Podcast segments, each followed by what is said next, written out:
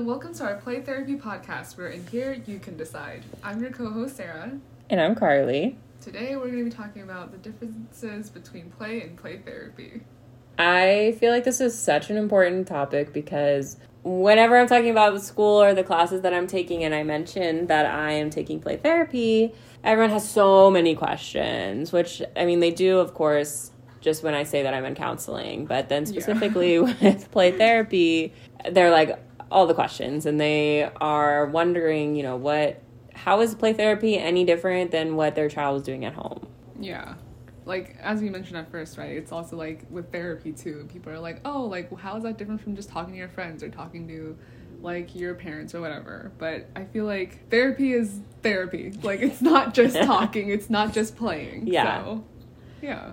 And I mean, we are like we mentioned in the first episode, we are specifically trained to do therapy, and there are play therapists that are specifically trained to do play therapy, and so it's different and I guess today we're going to just be talking about what those differences are and why it's it's not the same as playing in, as playing at home even though playing at home is so so so important for a child. Yeah. Cuz I think the part of the reason why we wanted to also make this difference is that it's also to highlight how important play is and then seeing how it can because it's so important how we can utilize it in therapy.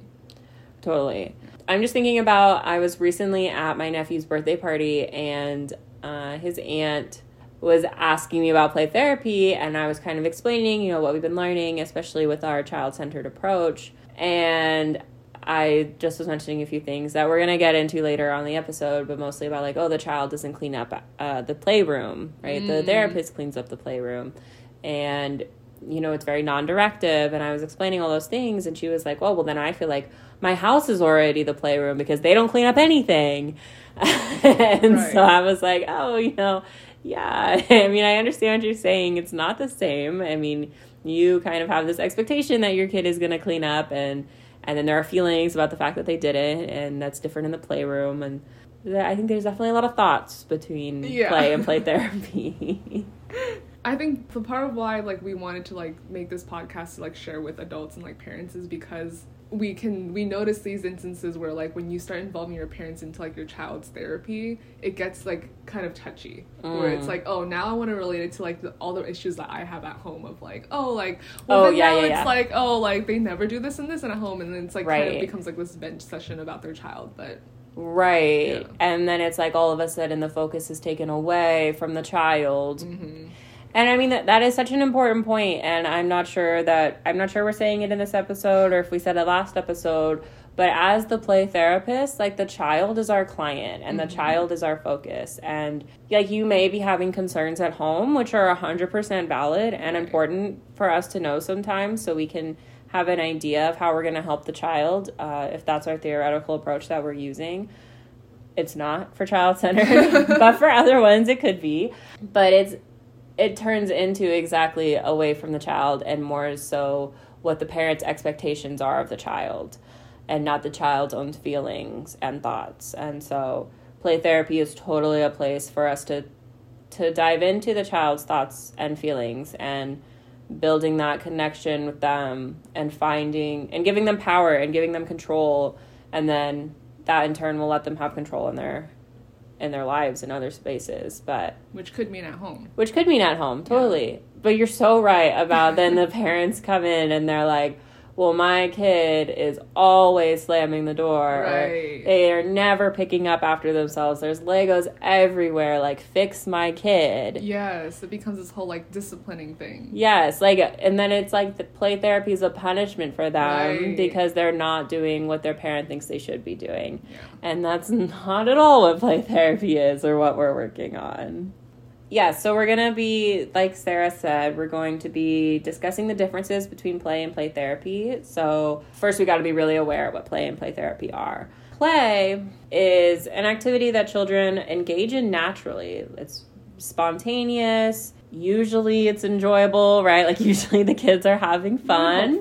Hopefully, yeah. hopefully they have fun when they're playing. It's voluntary, meaning that they're choosing to play, and it's non-goal oriented. They're not really trying to get anything out of playing. They're just playing to play. They're just playing to have fun, doing whatever their little hearts desire, but mm-hmm. not to get something out of it. Um, yeah, like in comparison to like working, like you're there's Yeah. a goal for that. Like you're completing your homework assignment so that you can get an A versus Right. playing, you're just playing. Right. And there's even there even could be an argument with playing and having it be something where um like the Lego set that you're trying to complete, that's kind of goal oriented. You are trying to build that Lego and you're trying to get something out of it. So there's an argument there. Yeah. Not but there are times where Legos are play, you know, when you're being creative. Yeah. I think that just kind of just shows about like the different types of toys. Yes, which we're totally going to talk about Yeah. later. Good setup.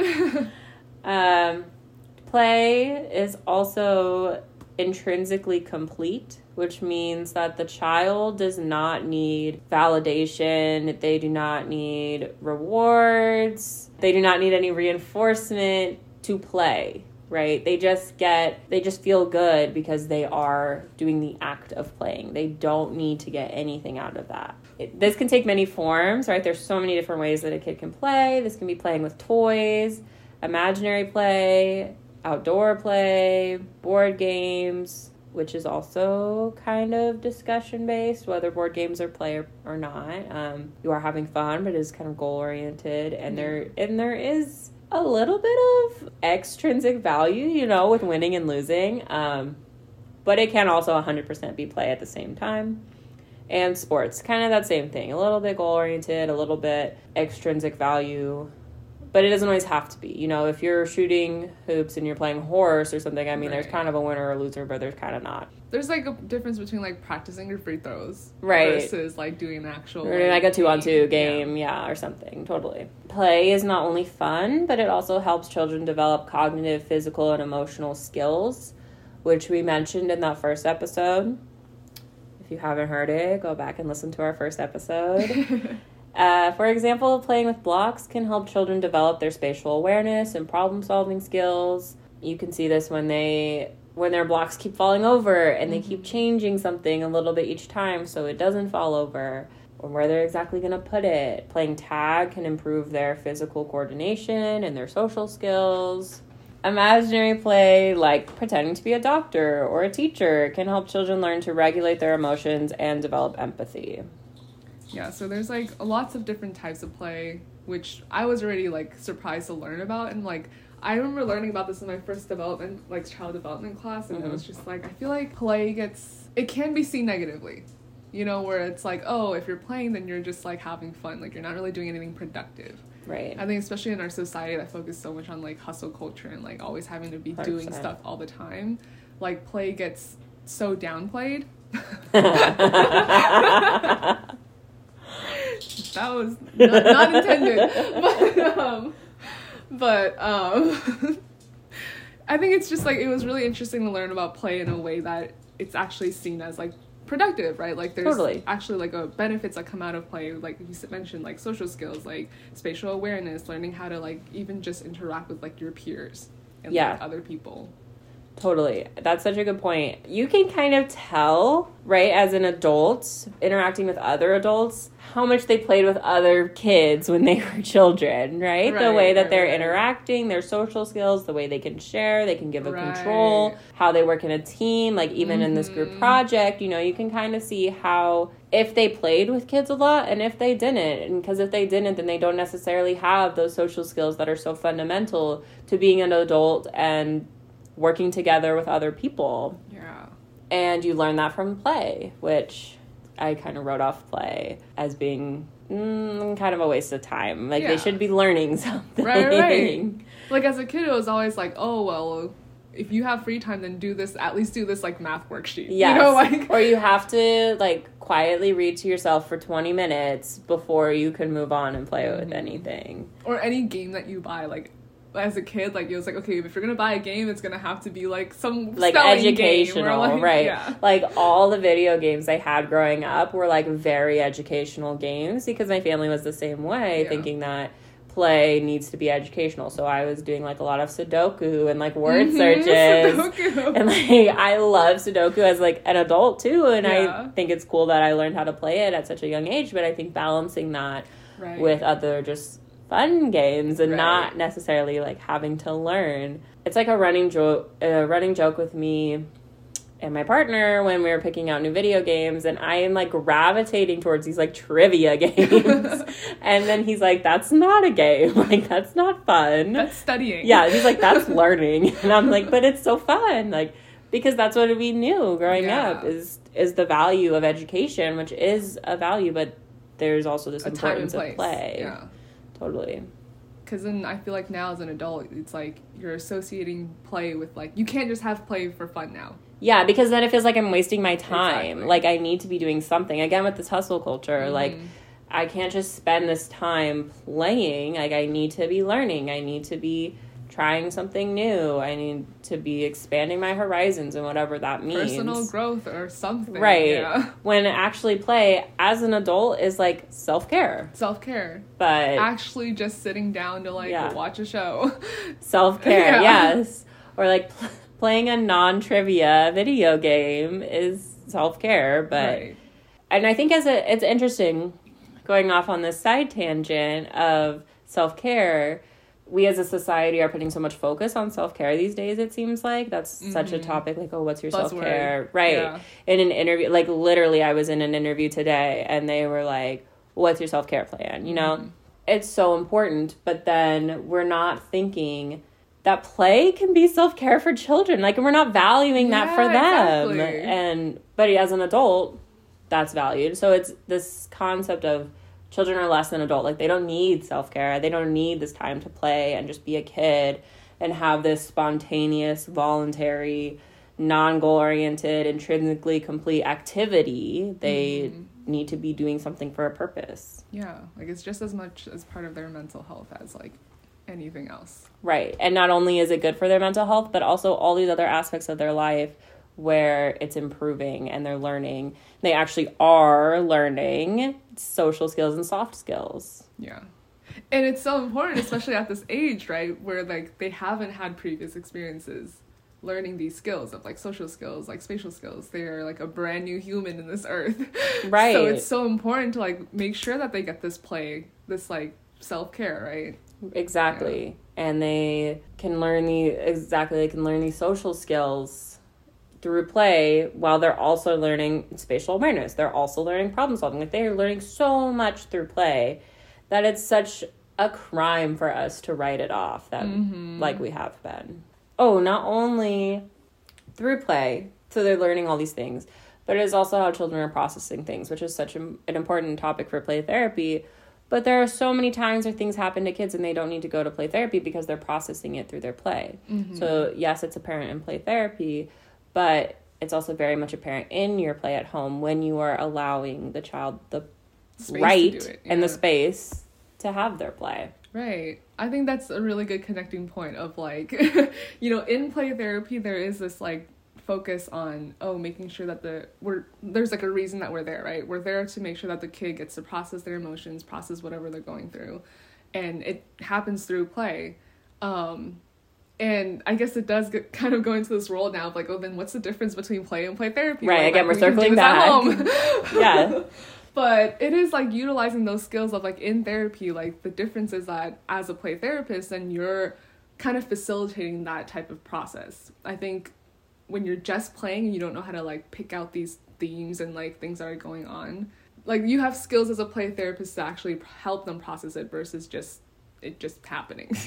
Right and especially again like i said before like it depends on the theory. Like maybe as mm-hmm. a child centered we don't necessarily pick out as many things to process with the kids but there are theories that do and that's just as important as what we do in child centered and it's not just like there is that role of the therapist which i know that we're going to discuss further on but having this space where there's no expectation of the child other than to play is so important because even yes when you're playing at home there are other expectations that are on the child and like using their inside voice mm. or not mm-hmm. throwing their toys at the wall or picking up after yourself don't put the sand on the floor or you know any of these rules which are 100% necessary at home aren't necessary in the playroom and so right. the child has more freedom to express themselves and to work through whatever they need to work through right i think that also reminds me of like in the play therapy room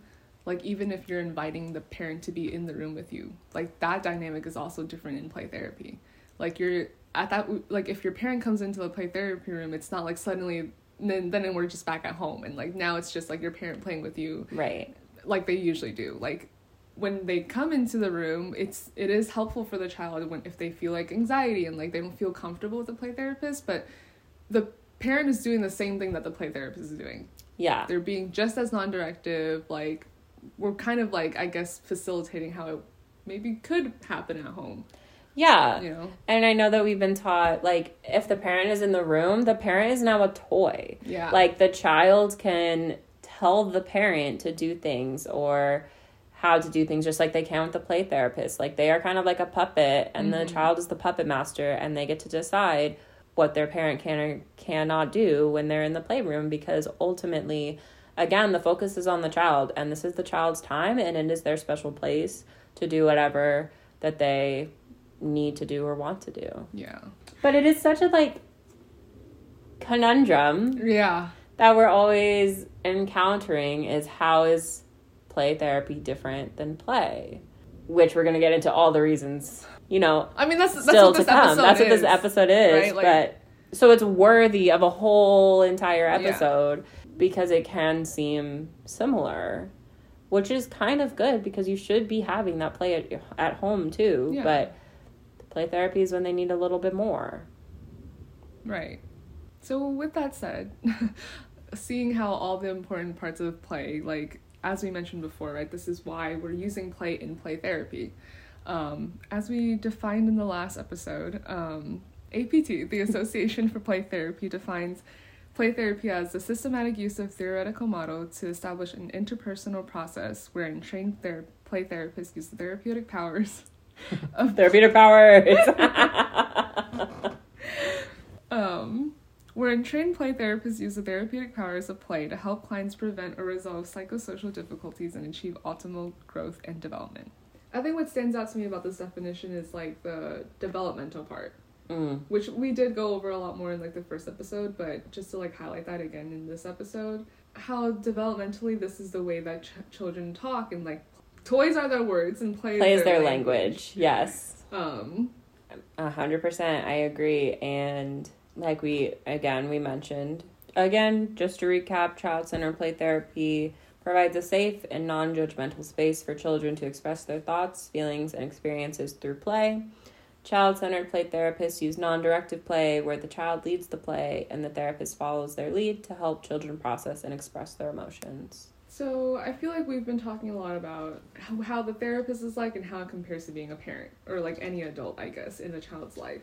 As a therapist, in contrast to parents, we're supposed to be non-directive. We're a follower. We're a fellow explorer. So again, like the child is always taking the lead in this situation, in this relationship.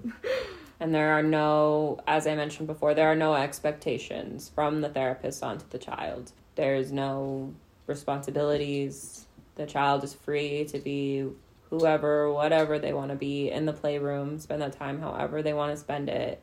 And the play therapist is just kind of along for the ride. Mm-hmm. Like, even to the point where they can say stuff like, oh, today I want blue to be purple. Yeah. And we just have to roll with that. you decided that that's purple. Right. Whereas I think with adults, it's a little bit different. Yeah, I think a lot of the time the adult would be like, no, that's blue.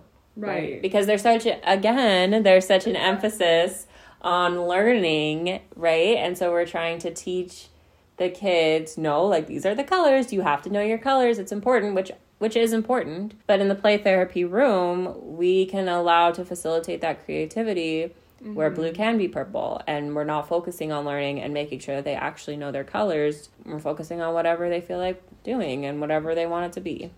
Right. Like we're not there to be grading them on whether they know the facts or not. exactly. And it's not our jobs as play therapists to correct them or to educate them or to do any of that. You know, maybe at least in child centered play therapy. Yeah.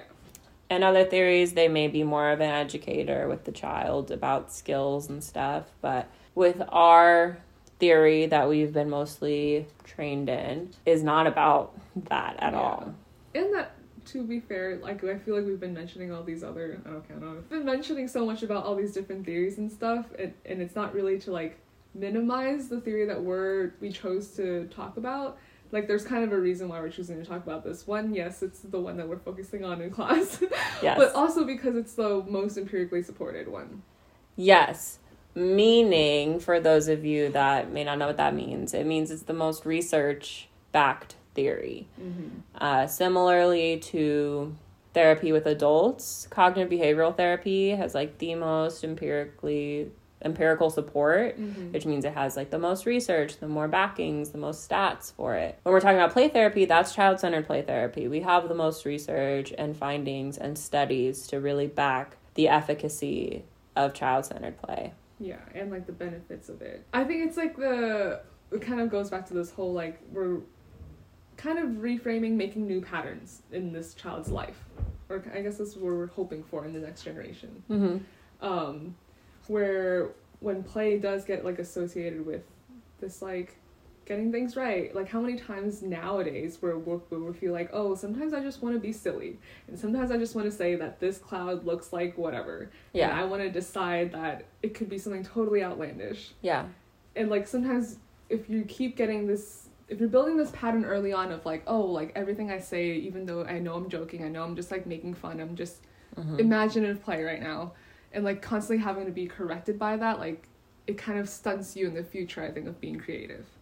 One of the things that our textbook really talks about is how the therapist is the different adult in the child's life which we have been mentioning throughout this episode. Uh, there is this really cool section in it called tenets for relating to children. And again this is from a child-centered frame. As we said everything that we do kind of is so there's these 10 tenets of relating to children. Number one is that children are not miniature adults, and the therapist does not respond to them as if they were. Such a big one.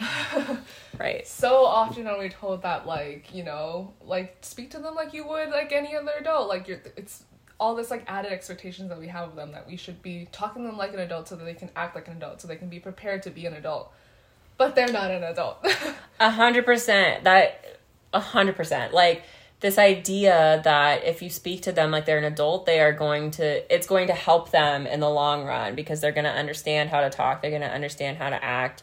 You're not like sugarcoating anything, mm. you know, it's all very much reality based. But they're not miniature adults. They are children. Like their brains are not developed. They cannot literally, they physically cannot comprehend adult concepts. Mm-hmm and they're not supposed to. Right. And I think there's a difference too cuz it's like I think I think people see that when they do do these things with their kid and they're treating them like adults and then they see that they're like what's the word like imitating what they're doing right yeah. like they're copying they're speaking in such like mature language like i feel like on tiktok and like all these videos you see of like kids acting so adult it's like everyone praises them so much like oh my god like they're so mature for their age they're so yes. blah, blah blah but there's a difference between like being able to imitate how they see their parents acting versus really understanding why you should yeah. be speaking in that way and like the whole reason behind it. Branching off of that, it's this idea of like praising them for that they're being mature. So mm-hmm. that's like praising them that they're not being a child. Right. So it's like right. and so then the opposite side of that coin, right, is that they are then shamed mm-hmm. for being a child, which is exactly what they are. When they are a literal child. Right. what do you want them to be then? right. And we know it's so interesting because we know the parentification of a child is mm-hmm. harmful. Exactly. But yet we're trying to make sure that they are so mature. Are so mature, so which is exactly like parentification they're growing up way too fast, which as adults we know that it's not good to grow up too fast, but then it's like in that same breath, we're hoping that our children are more mature mm-hmm. and less silly and less rambunctious because it's easier for when you're you, for you when your adult, child yeah. is a little bit more reined in and composed when they're when they're not supposed they're to be. they're supposed to be lashing out. They're supposed to not understand how their emotions are like you know, they're supposed to be learning. They're learning. yes, exactly. The second tenet is that children are people. They're capable of experiencing deep emotional pain and joy. This is something that we kind of talked about in that first uh, episode, I almost said session, in our first episode as well, because this idea of that children feel things, they are mm-hmm. capable of feeling things, feeling pain, physical pain, and emotional pain. And experiencing trauma. Yes. Just because they are a child does not mean that their feelings are any less valid than yours are as an adult. They just might not know how to express it. Number three, children are unique and worthy of respect. The therapist prizes the uniqueness of each child and respects the person the child is. This kind of plays along that idea of like mm. like this whole like power differential thing that mm-hmm. happens a lot in society where it's like because I'm the adult then you should respect me because you're the child. Yeah. But but then they're not offering any respect to the child. Mm-hmm. It's all very one one-sided, way. Yeah, one sided. You need to respect me, but I'm not going to respect you. It's kind of this idea of why would you ask a child to do something that you wouldn't ask an adult to do? Mm-hmm. For example, I'm sitting on the couch and my water bottle's in the kitchen, right? I wouldn't ask my partner to get up out of the couch and go grab my water bottle for me but maybe I would ask a kid, like, hey, can you go grab my water bottle for me? Like, right. But have I been a kid that has gotten asked to pass the remote even every though, day of my life? You know, like every day. Exactly. And then, and then, because you're also like, oh, it's so cute. Like they're holding the water bottle. Then they they like to be helpful. They like right, to help you. Do. Yeah. But it's just this idea of so it's not bad to do that and to have them help you because they learn so much from helping you too but would you ask your partner to do that same thing? And if no, then why are you asking the child that? Yeah. Like why, why? do you expect them? Yeah. That they should do that. That they you. should just help you. Do you respect them mm-hmm. and their autonomy enough to not be your beck and call for you, to not be your butler? Pretty much. Your little minion. right.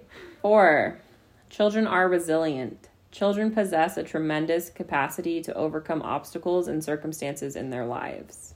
We see this all the time when kids get into fights with other kids, and then all of a sudden they're just like over it, and you're like, wait, what? Like, how? And then me as an adult, I'm like still holding on to a grudge from 10 years ago. and I cannot just get over it, but children get over it so quickly. Like, again that tremendous capacity to just get over it, to just get over things and they keep moving on. Like just keep on trucking. Yeah. Number 5. Children have an inherent tendency toward growth and maturity. They possess an inner intuitive wisdom. It kind of plays into this idea that like as therapists, part of what this whole play therapy process is is to kind of just teach us as adults also to be to trust in children to be able to make their own decisions and to have autonomy and to be able to like make sound decisions that they believe are good for their own good. Totally. Yeah. Number six, children are capable of positive self direction. They're capable of dealing with their world in creative ways. I also think that's what we just talked about. kind of also similar. Uh, number seven, children's natural language is play. This is the medium of self expression with which they are most comfortable. I think we talked about this a lot in the first episode. So if you need a repeat, go back and listen. Children have a right to remain silent. The therapist respects a child's decision not to talk. Very big. Yeah. I think this is why we also, as adults, like ask children questions so often because it's like we're uncomfortable with the silence. Right. We oh, we always have to ask them like, "What are you doing?" Like, "Oh, do you like that game you're playing?" We're always asking so many questions because we feel like they have to respond. And that's our way of connecting with them. Yeah. That if they respond to our questions, then they are bought into us and that we have some sort of rapport. And that's not really how a child is going to build their rapport. Like they don't care about what you think about what they're no. doing. they're like, yeah, I'm playing Minecraft. yeah. Period. and that's why in child centered play therapy, the therapist doesn't really ask any questions you know, unless there is a safety concern, the therapist just reflects back. And we'll talk about that in later episodes too, but there are no probing questions really. It's mm-hmm. if the kid wants to talk, the kid can talk, and if they don't want to talk, then then That's we're there in the silence and we're just observing the play. and the therapist is responding. The therapist can keep making statements, but the child doesn't have to say anything back to that. Yeah. And I think this goes back to the like the respect point too of like yeah you wouldn't expect like everyone that you talk to like always have to reply to you like Right. you respect adult silence why can't you respect a child's silence Totally. Number nine, children will take the therapeutic experience to where they need to be. The therapist does not attempt to determine when or how a child should play. Again, this is really specific to child centered play therapy, and you know, we're not asking the child to play with something specific. We're not asking them to or telling them what they should be playing with or try to direct them to a certain toy to be playing with. It's very much the children will do whatever they need to do. They will start their play to meet whatever need that needs to be met. And then as the therapist, we can see the themes there and see what needs they're meeting and how maybe our statements back to them can help them meet that need. and facilitate where they want their play session to go Totally. Okay, last one, number 10. Children's growth cannot be speeded up. The therapist recognizes this and is patient with the child's developmental process. yeah i feel like this kind of just goes into like the whole play therapist concept right the whole play therapy concept has to do with the fact that it's developmentally appropriate for the child Right. And again, with this, like taking the therapeutic experience to where they need to be, the therapist is patient with the child and is not like, hey, I, I know you need to work through this trauma. Like, play with the bus, please. Like, right no, it's whatever they need to, it to be at whatever pace they need it to be. And you just kind of go with that. If at some point, you know, you're 10 sessions in and and they keep doing the same repeated play and they seem kind of stuck, then maybe the therapist will help out. But really, it's a lot of patience and and just letting the child do whatever they need to do right then. Yeah. But I also feel like with that example, right, like if it takes them 10 weeks to do it, that gives you information too. Right. You don't have to like manipulate how they're playing to get information. Totally. So those are the 10 tenets of relating to children as a therapist. Those are pump. But yeah, this is more so just like highlighting the difference between play ther- therapists and adults in your life. And I also want to preface this by saying it's not like we're saying you're doing everything wrong as, an adult and as a Yeah. parent. Like, there are times for when you're being a play therapist and when you're being an adult and being a parent. Like, Right. Like even our professor is a parent Right. and she is not being her play therapist self all the time with her children. Like they need the parent they need the parental role Yeah. and then sometimes they need a play therapist role and they are two completely different things and both are great and they there are places where they overlap and there are places where they don't but both are necessary Mm-hmm. sometimes they don't always necessary for a play therapist but if it is necessary for a play therapist then yes Yeah. So with the play materials, as we kind of alluded to earlier on, foreshadowing um, you know, there's so many different types of toys, especially in this day and age, right? I feel like with technology, this is a whole different world of toys and games and things that kids do. Um, but let's get back to the basics. we have blocks, we have pen and paper, markers and papers, crayons and papers. There's so many different types of toys and they all have a different use, right? Like that's why in general why we have different toys that we like to play with, right? They all have different uses. Um, I think we kind of mentioned like three different types in the earlier on where it's like there's a difference between toys that are directive and non-directive. yeah And then there are also toys that are educational and non-educational. And No. other types are still educational, but they don't have they're not limited by like an end objective. yeah There are also different types of toys that you would have in at home versus what you would have in a play therapy room. a hundred percent I guess we wanted to talk a little bit more about the toys that are in a play therapy room because I think just to as like an example of contrasting toys at home. In a play therapy room, there are again non-directive toys. So this means any type of toy that's doesn't have an end goal, that allows the kid to freely express how they're feeling, that they can manipulate maybe the rules or how it technically should be played, quote unquote should should be played. Um, they're able to play it in however way they want to play.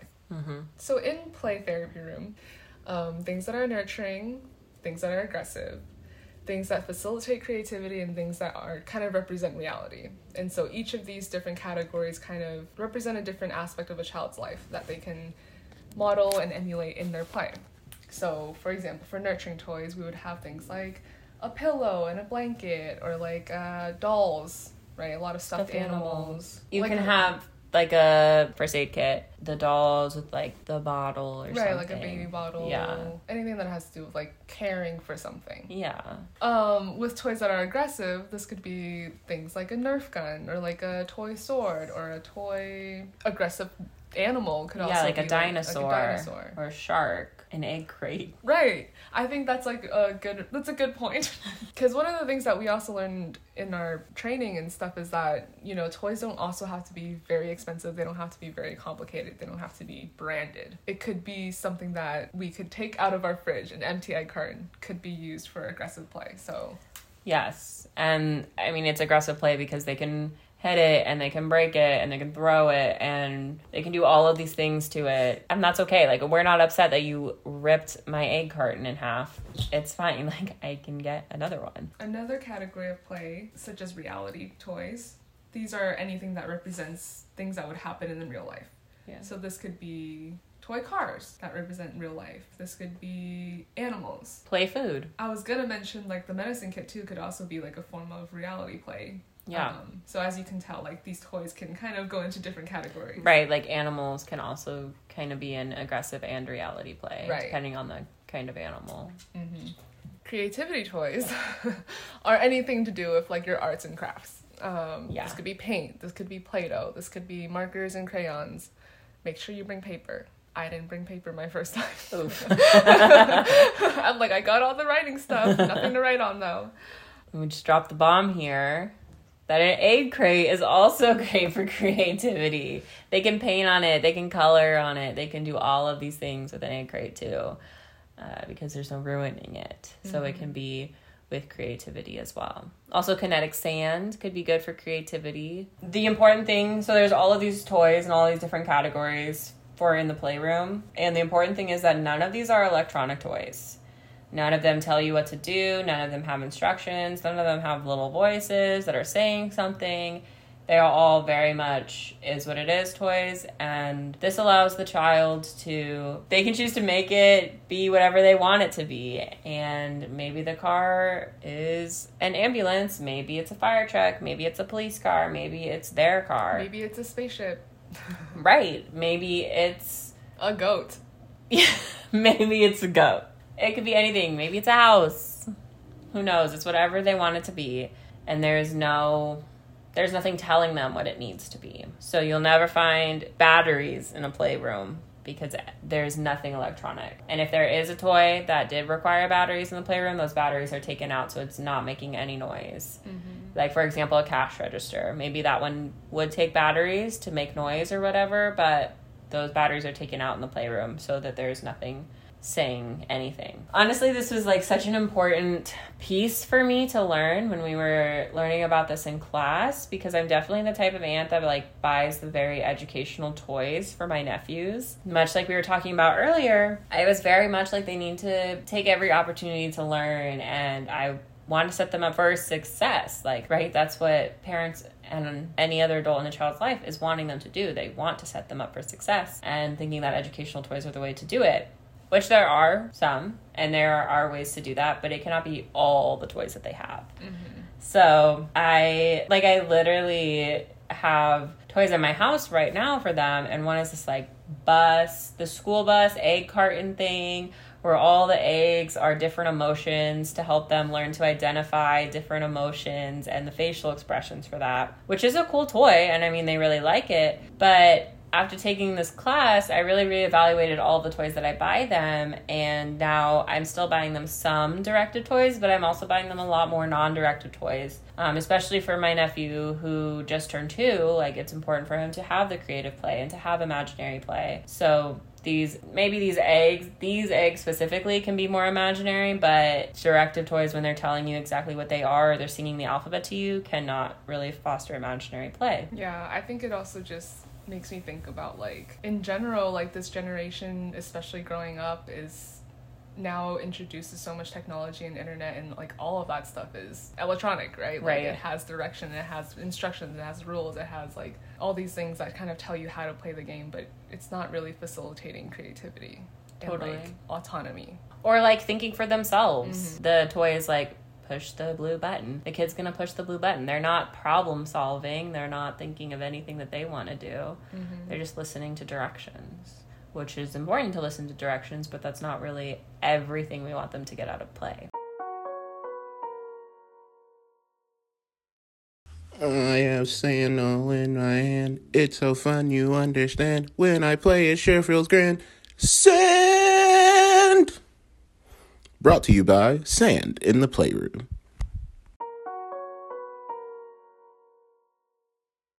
In the last section of today's episode, we wanted to leave you with a quick skill that you can use with the children in your life. This skill is called the 30 second attention burst, and it is exactly what it sounds like. When you have a child that is maybe pestering you, they're like, Mom, Mom, Mom, Mom, Mom, and they just like really want your attention, and you're doing something, and they will just not leave you alone. One thing that research has really found is that if you give them just 30 seconds of your undivided attention, like that helps. That's all they need to feel important and to feel heard. So if you're on the phone and your kid or your nephew or whatever is trying to get your attention, and if you could just talk to the person on the phone and be like, just give me 30 seconds. Look to the child, you know, actually look at them. Have your nose and your toes facing the child and get down to their level so you have the eye contact with them and you let them show you or tell you whatever they wanted and then you say you know you validate that or you reflect back or you give them that and then you're like okay you know i have to get back to this but later on you know we can do something again or I can play with you or later on, but I have to finish the dishes or I have to get back to my phone call. And that's enough. And they they know now that they're important enough that you can take the break from your stuff to give them their attention. Oftentimes children lessen their attention seeking behavior because they know that they will get your attention when they need it when you start doing these short 30 second attention bursts. And honestly, what can you not pause for 30 seconds to give your child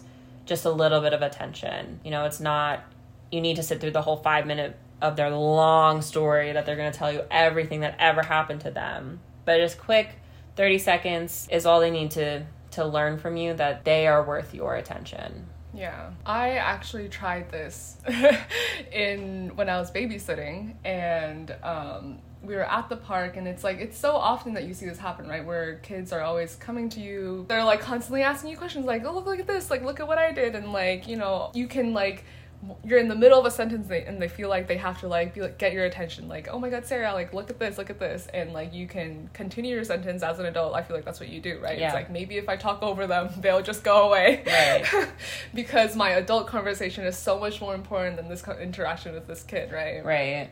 So often it's like oh i'm in the middle of something like don't bother me now. And that's fair too right? Not to hate on all the parents out there right? Yeah. it's like as an adult obviously there are so many responsibilities that we have to take care of so there are times that we feel like there's so much pressure on us and that we don't have the time to listen to this made up story that they have come up with in the last Yeah. half hour that they wanted to tell you about.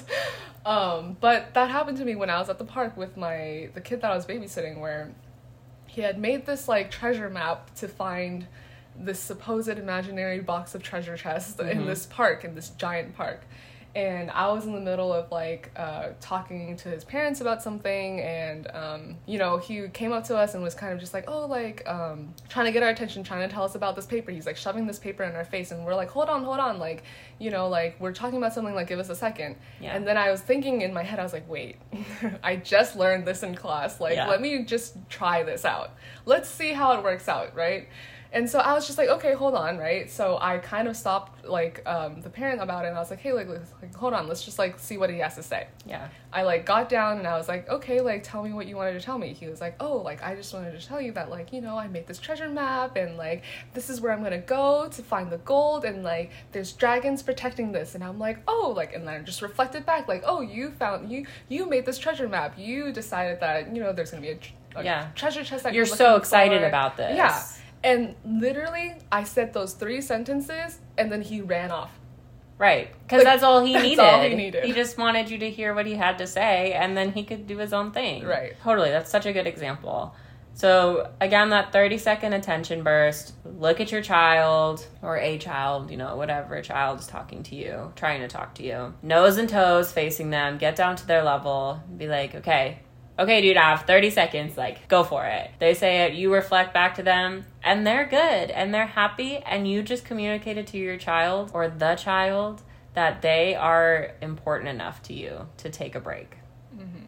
So, as our special playtime is ending, um, we talked about a lot of very important things about play and play therapy, how it differs, and things about the difference between an adult and a play therapist, as well as different playroom materials and the different benefits of each. And the 10 tenets ding, ding, ding, ding, ding, ding, of how a play therapist can relate to the children. And again, that's not bashing on the way parents relate to their children at all. It's a completely different role and requires completely different things from the children. And we're not saying that you need to emulate a play therapist now in your play in your parenting like at all. That is not your job as their parent. That is our job as their play therapist.